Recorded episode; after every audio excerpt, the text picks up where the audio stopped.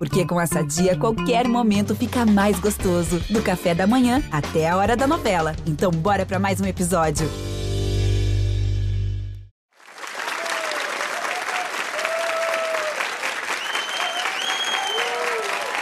É o espetáculo que quase nunca se vê. O espetáculo que é fazer um espetáculo.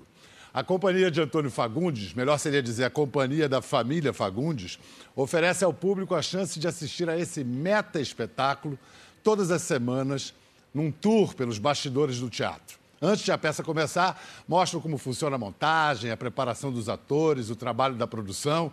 Depois começa Baixa Terapia. Um espetáculo cheio de surpresas, com uma virada final surpreendente, sensacional. Senhoras e senhores, quanta honra! Vamos receber Antônio Fagundes! Essa plateia, essa recepção é. entusiástica, porque os suspiros que estavam rolando aqui há horas se transformaram em aplausos. Parece que eu contratei, né? Não é não, né? Eu estava falando do, do que... Tudo bem? Tem algum barulho que não estava nos nossos planos. Será que aqui o meu microfone? É, eu estou achando que é o, é o suspeito. Fica gravando isso tudo, isso já é o programa. É, é lógico. A gente é um não estava falando. Né? Exatamente, estava é um falando do espetáculo da... dentro do espetáculo, os bastidores. Bastidores da televisão. Tudo bom, querido? Por isso que eu gosto de teatro. Você vai lá, abrir o pano, ou vai ou racha. Pá. Se acontece algo assim no teatro, Fagundes... Como, ah, não como é para. Vai embora. Sei lá, falhou, vai embora. A luz, a... continua. Vai embora, vai embora. Aí você avisa a plateia, fala, oh, talvez tivesse uma luz aqui, mas não teve, então nós vamos continuar assim mesmo. Então, genial, é o que está acontecendo é o que agora. Acontece, vamos nós nessa. Estamos fazendo a entrevista. E olha, o público adora. Eu estava falando justamente isso na abertura. O público vê como é que se faz o espetáculo. Isso traz o quê? Uma intimidade para o público? Se sentir é, em casa, eu, eu acho que a gente, ao longo dos séculos, aí, até porque por, por causa do início religioso, né, do, do teatro, né, ah, os atores ficaram num pedestal, num, né, numa torre de marfim, sempre tomados pelos personagens, sempre envolvidos numa metafísica qualquer aí. E não é verdade, é um trabalho puramente intelectual. Você tem que eh, passar uma mensagem para a plateia, você tem que emocionar uma plateia, não se emocionar, né? Então, talvez o que tem em comum com a vida monástica seja uma baita disciplina uma que disciplina, é exigida. Né? Pois é, é você é. entra em cena, você tem aí cem, cento e cinquenta coisas para pensar ao mesmo tempo. Então, é, eu, eu gosto de imaginar que o público sabe disso. E o, a gente sabe que o público não sabe disso, porque o público não tem como saber. Então, nós abrimos os bastidores para isso. Isso não ameaça a chamada a famosa suspensão da descrença? Quer dizer, quando a gente se senta para assistir um espetáculo, a gente combina que a gente vai acreditar em tudo, que tudo é verdade. Isso eu, acho, eu acho que é o contrário. Se você consegue, apesar disso, fazer a pessoa suspender a descrença, aí você foi bom. Né? Porque eu acho que o grande truque é esse mesmo, a pessoa saber que é você e ao mesmo tempo chorar com você, se rir com você e esquecer que é você depois de cinco minutos. Esse é o grande trabalho da gente. Né? Para fazer essa, esse, essa tour, é, são cem reais por cabeça. Essa grana é importante para bancar a peça? Não. Você não, conta eu, com ela? Eu acho, que, eu acho que a gente também, outra coisa que a gente acabou fazendo foi é, desvalorizar o, o, o preço do ingresso, né?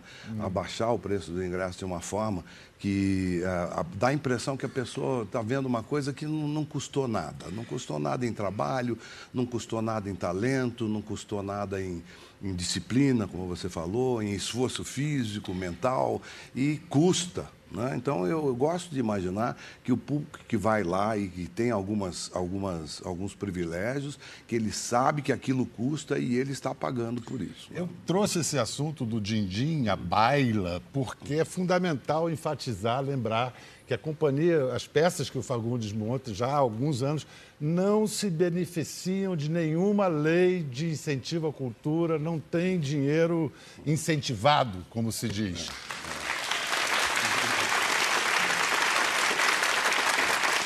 E todas as noites, depois do espetáculo, quando o Fagundes lembra isso à plateia, na conversa, a reação é essa. É, Todo mundo é, aplaude. O é. que, que quer dizer isso, o público aplaudir esse gesto? Quer dizer que o, o público reconhece essa relação direta, né? E a, a, a gente optar por não ter patrocínio é, um, é uma, uma ideologia nossa, né?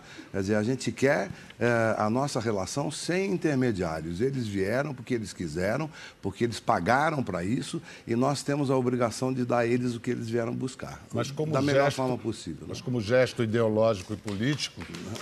Nossa, elas estão entusiasmadas, hein? A questão é que, como gesto ideológico e político, também pode ser interpretado e é como uma rejeição à Lei Rouanet, que é uma rejeição que as classes médias é, manifestam quando te aplaudem por fazer isso. Eu acho, eu acho que o Estado tem a obrigação de cuidar da cultura. A cultura é um dos fatores que o Estado tem que cuidar, né? A saúde, a educação, a segurança, a habitação, o emprego. O Estado tem algumas responsabilidades em relação a cada uma dessas coisas, principalmente com a cultura, que a cultura no Brasil é relegada ao último plano. É o, é o menor orçamento, é, é zero vírgula seis por cento da dotação. Então, essas leis não fazem sentido? Essa lei, ela faz sentido na, na, na medida em que ela uh, fomente a, a presença do público no teatro e não só privilegia alguns produtores. Eu, eu me sentia privilegiado, mas eu não quero ser privilegiado. Eu quero que o público vá.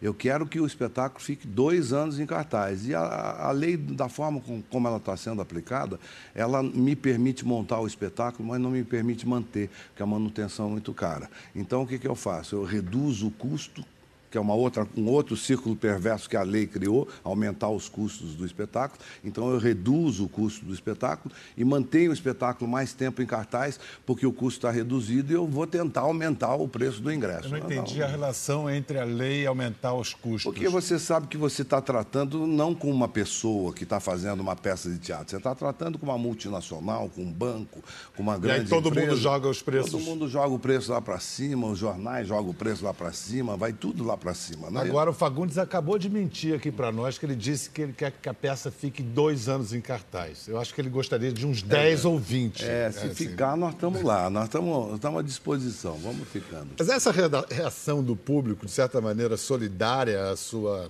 recusa às leis de incentivo, também fala alguma coisa sobre o sentimento dos brasileiros com relação à política atual, né?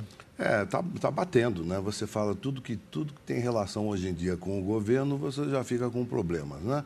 E não devia ser assim. E, ao mesmo tempo, está envolvendo empresas também nisso. Então, a partir do momento que você mostra uma certa independência disso tudo, é claro que as pessoas se identificam. Né? Mas o que eu estou vendo hoje é que, igualmente, há uma rejeição ao governo e à oposição. A gente está... É. Está todo mundo rejeitando tudo, né? Está todo mundo rejeitando é. tudo. É, Isso, é um problema. Onde é que vai parar esse tsunami? Eu acho que talvez esse seja o nosso problema em dois mil e dezoito, né? Todo mundo rejeitando tudo e ninguém com nenhuma proposta, né? Ninguém e aí não... as chances de vir um... Um emergir aí um líder messiânico ou coisa parecida, é, um salvador da pátria. Estamos correndo esse risco. Quem sabe, nós temos ainda um ano para pensar melhor, né? O que, que você acha que seria a melhor consequência, os melhores desdobramentos desse... A, a Rita Lee aqui falou que estava vindo todo o esgoto e uma hora ia dar a descarga. Que descarga vai ser essa? Ela, a gente não sabe o que, que vai acontecer, mas seria bom que a gente estabelecesse algum, alguns anteparos para corrupção, né? Que a corrupção deixasse de existir. Deixar de existir não vai deixar, que a gente sabe que é uma coisa... É, mas não fosse institucional. É, é, é. Pelo menos que fosse bem mais difícil, né? Que isso acontecer, acontecesse, e se acontecesse, que a, a impunidade não, não prevalecesse. Né? Você se lembra de algum tempo na sua vida, na sua biografia, de ver o Brasil tão polarizado, tão dividido, é, rachado? Eu acho que é uma coisa ruim, que é uma visão, inclusive, deformada da política. Né? A política não, não cria, não deve criar inimigos, né? Deve criar adversários, né? Deve criar pessoas que pensam diferente, mas que são capazes de conviver no mesmo espaço, até porque quando uma pessoa é eleita, ela não é eleita para governar só para aquelas que votaram nela, ela é eleita para votar num todo da população. Então, se você criar essa dicotomia, se você separar tanto assim, uh, ninguém vai conseguir governar nunca. Nem depois de, de ganhar. Nem, nem, é. É.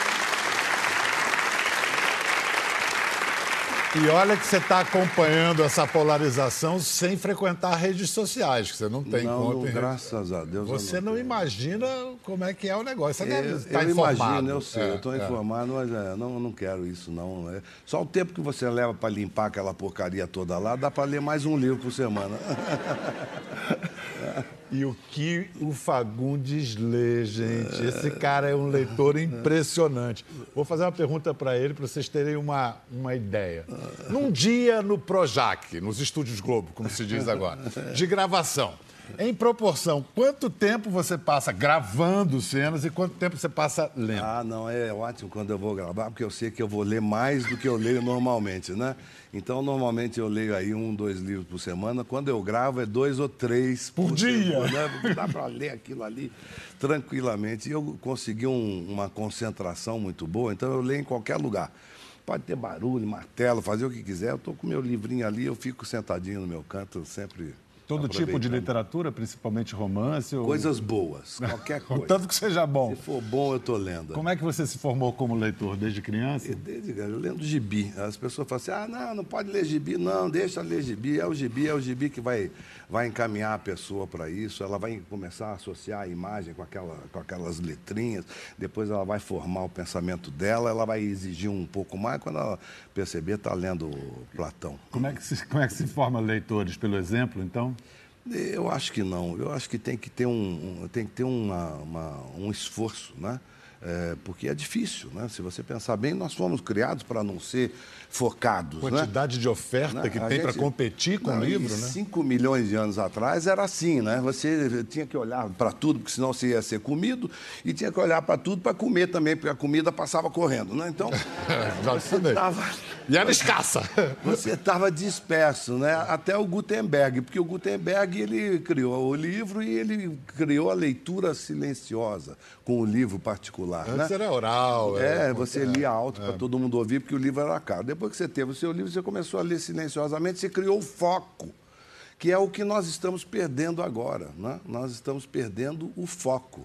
É, o computador, a, a internet, essas, esses aparelhinhos estão, estão volta, fazendo a gente voltar para aqueles cinco milhões de anos atrás. Pré-Gutenbergiano. Né, onde a gente era disperso, a gente era muito esperto, continuamos sendo espertos, espertos mas dispersos. Né? Não, não estamos mais focados. E isso o tempo daí... de atenção de um, de um, da gente em geral, eu ia falar de um jovem, mas não é só jovem, é, não. Não, não, qualquer um. Você é. tem lá segundos, né, que você passa aquele negócio assim, faz like, like, não, não, não, dá like. Né? Né? Às vezes você nem viu direito, você deu porque é teu amigo, né? Então, então, você fica fazendo aquelas coisas todas e naturalmente que você não tem nem capacidade para registrar isso. É. O teu cérebro registra sete informações por dia. Né? Falar em ler, em registrar, você lê críticas a é... você? Eu, eu leio, eu sempre li calmamente. Né? Sempre e depois li. de ler, permanece calmo? Permaneço, permaneço. Eu, eu sei que algumas pessoas não, não valem a pena, né? É, como eles acham que eu não vale a pena em alguns momentos. Né? Mas, então, um desamor recíproco, é, correspondido. Não, eu acho que é normal, é assim mesmo, mas não é só o crítico. Né? Você faz diariamente para setecentas pessoas um espetáculo, né? E se você está fazendo para setecentas pessoas, é natural que tenha ali duzentas e cinquenta que estejam odiando. É natural, é isso. Ah, quando acontece isso, a peça vai mal. É simples, né? Agora, nós estamos Nessa fazendo... proporção, de setecentos para duzentos e cinquenta. Quando ela vai bem, é de setecentos para uns vinte. Aí tem uns vinte que detestam. É. Mas, aí, mas vai aí ter sempre. Ajudam a peça a ir bem, porque eles vão falar tão mal perto dos outros seiscentos e oitenta que vai dar uma... Pô, se esse cara está falando mal, é porque deve ser muito é. bom, né? Não é, é, não é. Então, é isso, é. elogio é. involuntário. É um rolo aí. Vamos lá, indisfarçavelmente você prefere fazer teatro. Ah... Então, eu vou começar pela televisão. Do que você gosta em fazer televisão e do que você definitivamente não gosta? Eu acho que a televisão é um veículo extraordinário. Num país como o Brasil, de dimensões continentais, para o ator particularmente, é importantíssimo. Eu acho que para o jornalista também, para o entrevistador, enfim. Você não conseguiria se comunicar com esse...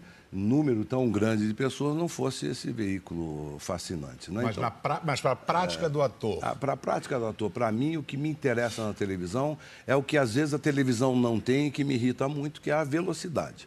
eu gosto que seja rápido, eu gosto de não ter tempo para pensar. Eu gosto de chegar e, pá, pá, pá, pá, pá, e, e abrir uma outra chave na minha cabeça que eu, no teatro, exercito menos. Porque lá é uma coisa de maior concentração. Você deixa para decorar o texto da televisão em cima da hora? Eu decoro em cima da hora. Eu decoro, na verdade, eu decoro na hora. Eu não levo o texto para casa. Então, quer dizer, vamos lá, vai rodar, falta cinco minutos, você... aí é, que você para para... Quando eu chego na gravação, por exemplo, eu tenho trinta cenas para gravar, então tem sempre um colega lá da, da produção que me traz as minhas cenas, né? Então, aí eu dou uma olhada nas cenas e eu vejo, essa daqui é fácil, essa é fácil, essa é fácil, essa aqui é mais difícil. Aí eu dou uma olhadinha um pouquinho melhor na que é mais difícil. E na hora de gravar, eu decoro, enquanto ensaia. É muito bom. Isso é fácil, gente. Só um pouquinho de experiência. É bobagem, imagina. É. Os meus colegas morrem de ódio de mim. É porque eles passam o fim de semana inteira, inteiro decorando, decorando aquele calhamaço, assim, eu não levo nem para casa. Suprema humilhação. Cinema. O que é bom para o ator no, na, na prática do cinema? É, melhor e o pior? É, o cinema tem essa coisa fantástica, porque a televisão você grava cenas, né? Então, uma sequência inteira, às vezes, você grava direto, porque você tem três, quatro câmeras, né?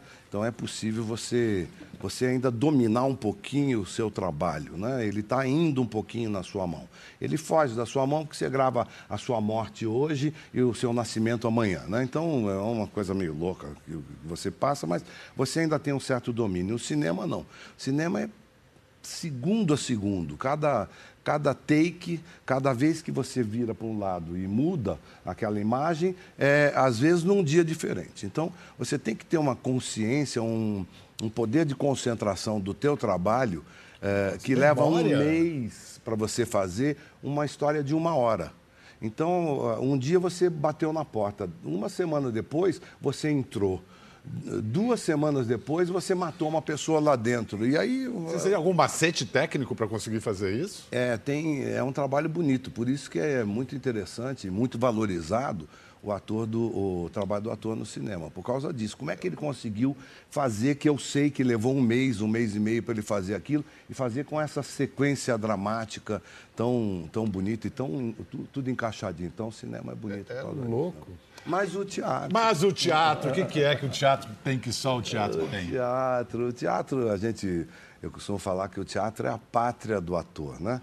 É lá que ele erra, é lá que ele tropeça, é lá que ele tem medo, é lá que ele ousa, que ele alça voo, é lá que ele arrisca, é lá que ele sonha, é lá que ele se comunica diretamente com a plateia.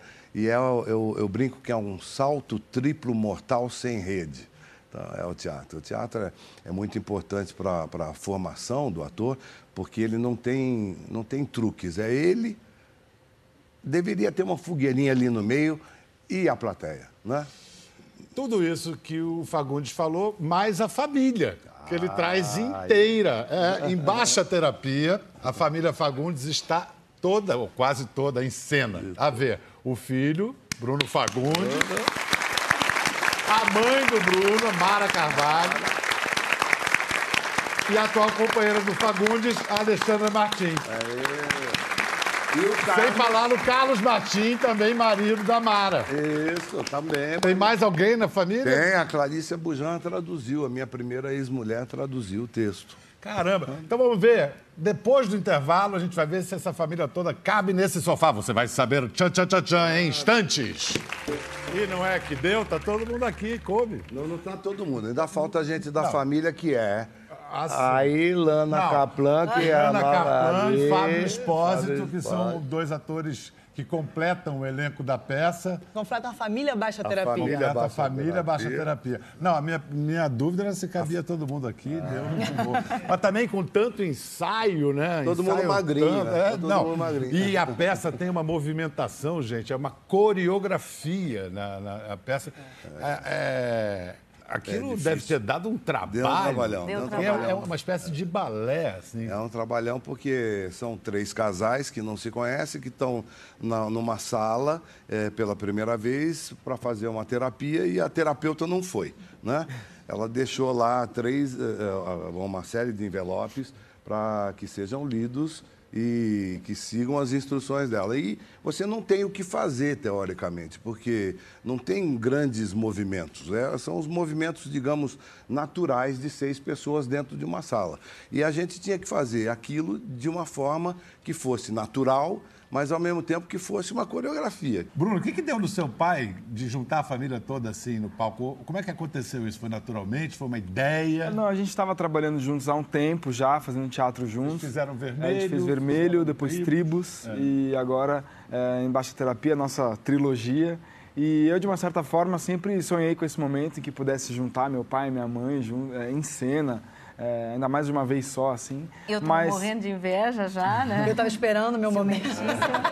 Mas foi, foi muito natural como as coisas aconteceram, porque a gente chegou a fazer leitura com outras formações de elenco, a gente chegou, a, de uma certa forma, a testar outras possibilidades, e a gente percebeu que o ideal seria mesmo ter um camarim cheio de afeto, com pessoas que a gente ama e que são muito talentosas, então que o ideal seria juntar É, através do amor, mas, claro, do talento também. Eu tenho a impressão que não tem nada mais íntimo que camarim. Bobear camarim propor, mais proporciona mais intimidade que o ambiente doméstico. É mais do que a família, mais do que a família. Até porque você está lá num momento de, de tensão. A, gente, a pessoa vai, ah, mas é. você fica nervoso? Fica, fica nervoso. Você, antes de entrar no programa aqui, antes de entrevista... Acorda, fica, estica, né? Já fica, você acorda é. de manhã, já pensando, hoje vai ter espetáculo. Então, quando você reúne, e a gente é louco, porque o teatro, o Tuca é um teatro que, que tem camarins maravilhosos, daria para cada um ficar com um camarim, com um banheiro próprio e tal. Nós resolvemos ficar todos no mesmo camarim, né?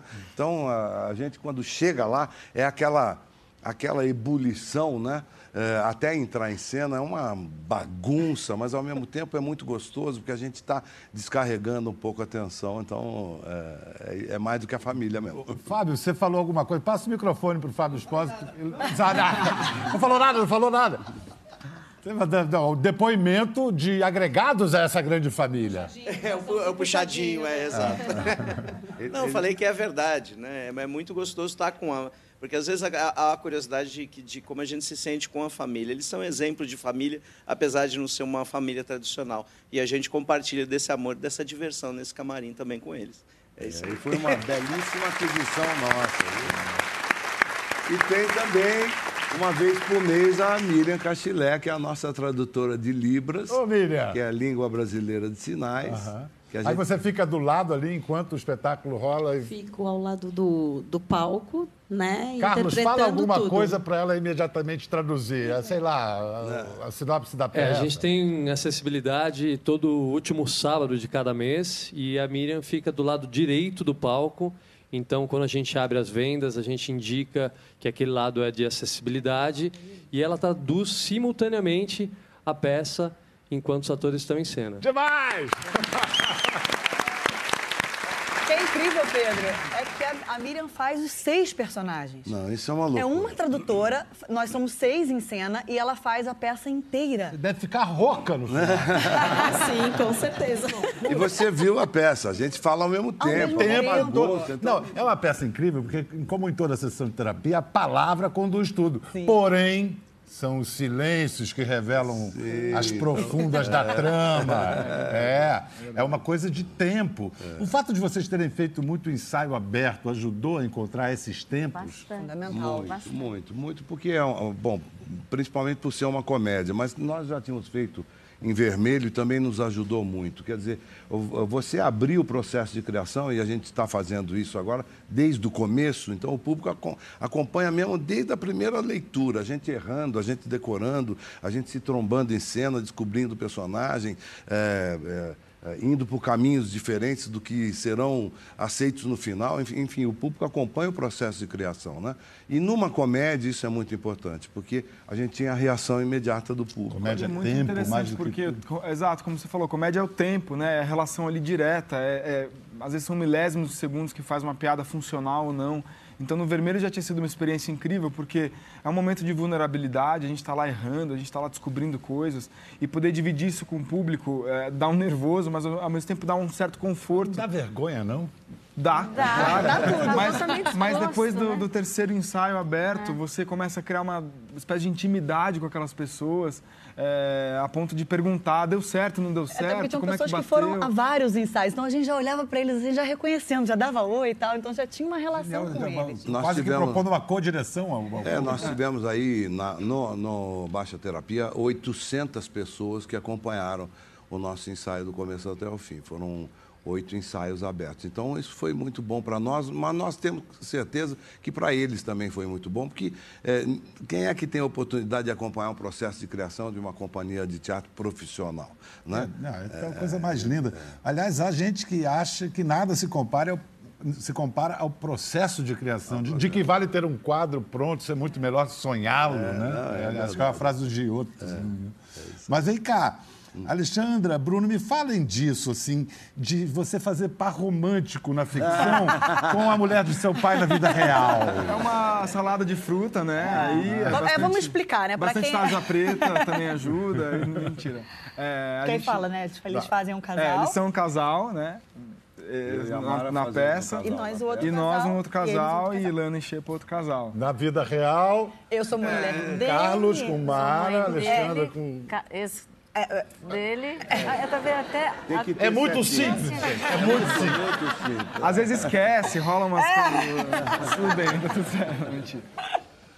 Mas é, é curioso, porque realmente eu acho que isso é, afirma a beleza do nosso trabalho, né? Como vocês estavam falando anteriormente, o que é bonito, eu acho, de quando as pessoas entram no teatro, elas, claro, reconhecem e identificam que é uma família, porque conhece a gente é, pessoalmente, é, mas em cinco minutos esquece. É, ver lá seis personagens em cena, cada um contando a sua história. Eu acho que isso, para mim, é o maior trunfo do trabalho, é realmente esquecer que eu sou filho do meu pai e da minha mãe e ver lá o Estevão, que é o nome do meu personagem, é, e acreditar que, que essas relações são reais. Essa é a magia. Então, né? isso, é, isso é, além de ser uma assertividade de que o trabalho está sendo feito e, de uma certa forma, bem feito, é uma delícia, é uma brincadeira, é um jogo. Comédia, né? Comédia é tão bom, né? Como é bom fazer comédia. Eu, só, se pudesse, só faria comédia. É, a peça tinha uma hora e vinte, foi para uma hora e trinta e cinco, com o riso da plateia. Uma hora e cinquenta, de tanto que o público ria. Por causa do tempo. A gente tem que parar, a gente tem que esperar eles rirem. Esperar rir, claro.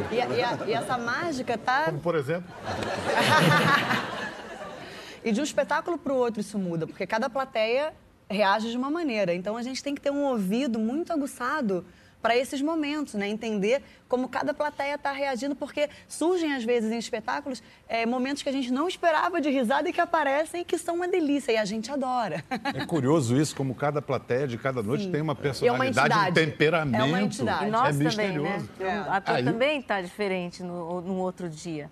E aí, ter essa percepção, essa, essa intuição do tempo, é, é muito prazeroso. Isso é teatro. Isso é teatro. É. Agora, é, é meio que... É, todo, todo ator, pelo menos todos com quem eu conversei, dizem que a comédia é mais difícil que a tragédia. Muito mais. Muito, né? muito, muito mais. Exatamente. Porque você tem aí um, um outro personagem que não está escrito e que trabalha no improviso, que é a plateia.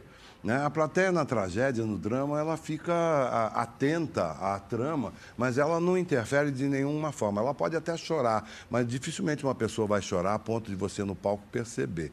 Agora, o riso não, o riso é presente. Né? É, e tecnicamente... A ausência do riso deve a ausência também é presente. E tecnicamente é muito mais... É, você tem que ter uma percepção muito maior, porque você tem... Os tempos são milimétricos. Se você demorar um pouquinho mais para falar...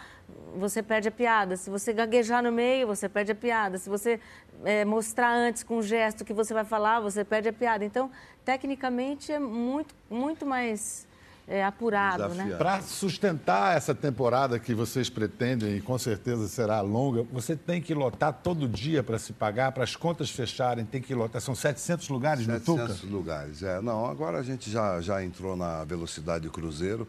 É, a produção está paga, então a gente tem, tem uma certa tranquilidade. Mas, isso significa é, o quê? quinhentos é, espectadores por sessão? É, se a gente tiver aí, se a gente tiver aí trezentos e cinquenta, quatrocentos espectadores por sessão, a gente mantém o espetáculo. Mas o ideal é ter setecentos, né? Mas olha, a, a peça é uma comédia e tudo mais, mas uh, como é que eu vou te falar isso? Porque não posso estragar, não posso não, dar o chamado não, não, não, não, sem spoiler, sem spoiler. Não posso falar que tem uma virada final não, surpreendente? Pô, uma virada tem, mas virada. Não, só parou, chegou. Ah, é, não, não posso falar que tem um, um parentesco com, com a dramaturgia do cinema argentino, por é, exemplo? Por exemplo. Lembra Relatos Selvagens, eu digo... Tem alguma lembra. coisa na, na, na surpresa, né? Até porque o autor é, é argentino, né? É argentino. Matias Del Federico, né? Quem descobriu? Você que descobriu a peça? É, eu, Bruno e a Alexandra estávamos em Buenos Aires, nós tínhamos ido, inclusive, tratar dos direitos do Vermelho, nós estávamos fazendo Tribos e queríamos remontar o Vermelho, o Vermelho estava nas mãos de um produtor argentino, nós fomos lá para conversar com ele. E ele era produtor desse espetáculo lá. Estava em cartaz lá. Estava em cartaz. E eu falei, o que, que tem aí de bom? Ele falou, vai ver. É, chamava Barroterapia lá, né? Uhum. Aí nós fomos ver e eu enlouqueci na hora. Eu estou há dez anos procurando uma boa comédia, né? Aí já ligamos para o autor no dia seguinte, compramos os direitos. Ficamos com, com a peça durante dois anos. Estava quase vencendo, né? E eu conseguimos montar agora. E aí é um grande sucesso. O que mais que eu posso falar da peça? Assim? Não, eu ah. sei que você quer. Não, eu Olha, posso falar não, o seguinte. Eu quero falar o seguinte. Nós elencamos outro dia, só para você. Eu sei que você está aqui na ponta da linha para contar o fim da peça. Eu quero falar que eu Ele não quero contar, contar o fim, da, o fim da, peça. da peça. Eu quero estimular Mas... a curiosidade das pessoas para que então, elas... Olha, olha nós... conta, conta. Nós... Que espírito de porco. Vai lá ver. Não vou contar, não. Olha. Vai lá assistir a gente. Nós, nós elencamos outro dia, só de brincadeira, nós elencamos vinte e cinco temas importantes de relacionamentos interpessoais, que a peça aborda, que são importantíssimos. O central, violência doméstica. Violência doméstica tem, tem ciúme, tem filho, é, filho né? tem jogo, jogo, tem sexo, vício, tem, uh, vício, vício, é, vício, enfim, vai, vai embora, vai embora. Mas, né? no, no caso da violência Relação doméstica, eu estava presente na conversa pós-espetáculo uhum. e alguém falou, é, isso é uma praga brasileira e tudo isso aqui. Aí você veio com uma intervenção dizendo que há, é. num país muito desenvolvido, um é. quadro mais grave de violência doméstica ainda. É, foi... A, a gente ficou surpreso também, porque a gente achou... A gente sempre acha, né? O Brasil tem o complexo de vira-lata, sempre acha que tudo de ruim acontece aqui e no resto do mundo é bom. E a gente foi pesquisar para ver a coisa da violência doméstica e nós descobrimos uma estatística surpreendente, que o país onde tinha violência doméstica mais... Uh, o grau mais alto era a Suécia. E aí falou, tem alguma coisa errada. Aí nós fomos, aprofundamos um pouquinho mais, fomos ver a legislação sueca com relação à violência, à violência doméstica. E a, na Suécia, um, um casal, por exemplo, que tem uma relação uh, de violência, uh, uh, não é considerado como uma violência só. É considerada por dia. Então, quantos dias aquele casal está... Tá casado, é, é, são os dias de crime é, na relação. Então, é, sobe a estatística, por isso sobe né? a estatística, que foi uma forma do governo sueco mostrar é. para a população a gravidade desse, desse caso, né? Então, claro que na China tem muito mais gente sofrendo de violência doméstica do que na Suécia, até pela quantidade de chineses que, que tem que, no mundo. Que interessante, né? Que curioso, é, que maneira de evidenciar um, um drama social. Eles e, mexeram na legislação para problematizar isso, né? mais, né? É. E, e nas conversas pós-espetáculo, aparece gente dando testemunhos, depoimentos de sua experiência ou de experiências... Tem, tem tá engraçado que tem muito terapeuta agora, muito né? Terapeuta. Aliás, terapeuta. Os terapeutas também estão convidados, o terapeuta também é gente, pode ir lá. Então, vou é. falar mais uma coisa para a peça. Ai, tá ai doido, meu Deus, tá ai, vai olha, a peça ai, tem uma... Meu Deus ah, o teatro céu. Como arma para... Ai, meu ah, Deus, Deus. Não. Ele quer ah, matar. Eu adorei ter vocês aqui, adorei Nossa, ver a peça de novo. E é o seguinte, é uma peça, engraçada, uma comédia e tudo, mas é um teatro político. É nesse tipo de teatro político que vocês acreditam? Eu acho que a gente, eu costumo brincar que uma boa peça de teatro é aquela que faz o público pensar cinco minutos até o estacionamento, né? Se a gente conseguir isso, já foi bom, mas essa daqui é, faz as pessoas pensarem um pouco mais. Nesse sentido, acaba sendo um teatro político, porque é capaz de modificar, é capaz de trazer... Eu não acredito que o teatro modifique nada, mas o indivíduo modifica. Se você conseguir mexer com o indivíduo e ele sair de lá modificado, talvez isso daí seja uma semente plantada para uma, pra uma, uma mudança. Forma... É. Que bonito! Ora... Hora dos reclames do Fagundes agora. A temporada vai até quando? Está no, no Tuca, em São Paulo. A gente brinca com a plateia depois que quem gostou, por favor, se comprometa a levar mais cinco. Então, se todo mundo cumprir, nós vamos ficar uns oito anos em cartaz. E eu sempre falo, quem não gostou, manda pelo menos três. É. Mas ninguém ri dessa piada, então eu parei de falar. Nem, aí... nem, nem pensando em viajar ainda, ainda tem não, muito tempo em São Paulo. Ainda não. A gente quer muito, mas isso quer, num futuro. É. E quem é. quiser ver, tem que correr mesmo, porque tá lotado. Você sabe que antes de começar eu estava falando com o público e uma senhora se, se queixou. Estou tentando comprar e ah, não consigo. É verdade. É, tem que, tem que ficar atento, porque a gente às vezes abre a semana e abre a semana seguinte. Se você ficar atento, você já compra para a semana seguinte. Porque está lotando mesmo. Obrigado, Mara, Bruno, Alexandre. Obrigado. Obrigado. Obrigado. Eu combinei com a plateia. Vai, gente. Aê.